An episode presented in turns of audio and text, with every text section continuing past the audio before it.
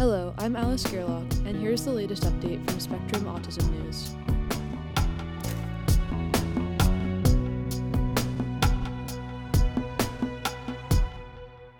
Autism in Adulthood Gets Its First Impact Factor by Emmett Fraser.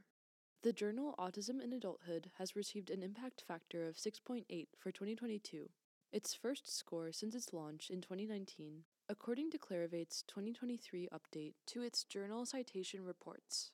It is among 9,136 journals that received an impact factor for the first time in 2022. The metric, which tracks a journal's average citation rate during the previous two years, vaults autism in adulthood to the top of the list of autism journals and places it among the most cited developmental psychology journals, says David Mandell, professor of psychiatry at the University of Pennsylvania in Philadelphia and former editor in chief of Autism, which has a 2022 score of 5.2. The score for the new journal reflects a high level of interest in research on autistic adults, Mandell says, and suggests that Autism in Adulthood's editors have solicited high quality science. Autism in Adulthood's most cited article is a perspective that advises autism researchers on how to avoid ableist language. It was referenced 130 times during the prior two years. Critics of the impact factor have said that relying on citations of editorials and other front of the book content can artificially inflate the score, as can a few highly cited outliers published in a journal. Journal self citation, when an article in a journal cites other articles published in the same journal, can also artificially inflate a journal's impact factor. Autism in Adulthood retains the highest impact factor among autism journals, even when self citations are excluded from the calculation, according to Clarivate. The journal excels when it comes to qualitative papers and papers focused on lived experience, says Zachary Williams, an autistic medical and doctoral candidate at Vanderbilt University in Nashville, Tennessee, who has published in the journal but is not on its editorial board. But research about autistic adults remains in its infancy.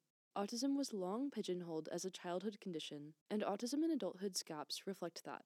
It has never published a multi site randomized controlled trial, for example, notes the journal's founding editor in chief, Christina Nicolaidis, professor in the School of Social Work at Portland State University in Oregon. Qualitative work can be extraordinarily helpful in building theory that should guide research, Mandell says. At some point, we have to move beyond theory building. He says he hopes to see more rigorous quantitative research about autistic adults as well. Autism in Adulthood, like Nicolaidis' other project, the Academic Autism Spectrum Partnership in Research and Education, ASPIRE, was founded to prioritize research that aims to improve the lives of autistic adults. Nicolaidis co founded Aspire with Dora Raymaker, an autistic research associate professor also at Portland State University's School of Social Work, and Raymaker is now an editor at Autism in Adulthood as well. Since its inception, the journal has had autistic people on the editorial team, at least one autistic reviewer on every paper, briefs that explain why the research reflects community priorities, first person insight essays, and an anti ableist language policy, features that some other autism journals have since adopted. I think that there's a general wave in autism research that autism in adulthood may have been the first to catch, Mandell says, related to the philosophy of nothing about us without us, the idea that autistic people should have a powerful voice in autism research. The new impact factor, Nicolaidis says, is a real validation of the journal's approach showing that including many different perspectives in research and prioritizing the needs of the autistic community is not in opposition to traditional metrics.